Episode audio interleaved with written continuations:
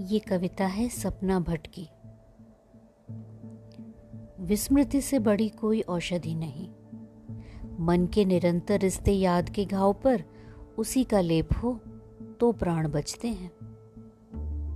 मेरे जन्म चक्र में किंतु तुम्हारा स्मृति दोष है।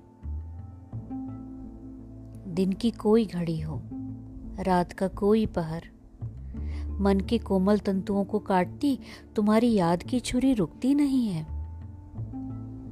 उधर, प्रेम के क्रूर ग्रहों को, अश्रुओं का अर्घ्य चढ़ता है। और इधर, मैं सूखती चली जाती हूँ। हे देवो, गंधर्वो, किन्नरो, नवग्रहो, दसों दिशाओं, तुमने कहीं देखी है क्या? दुष्यंत की दी गई अंगूठी मुझसे कहीं खो गई है। मैं अपने ही बियाबान में भटक रही हूँ, अभिशप्त और अकेली।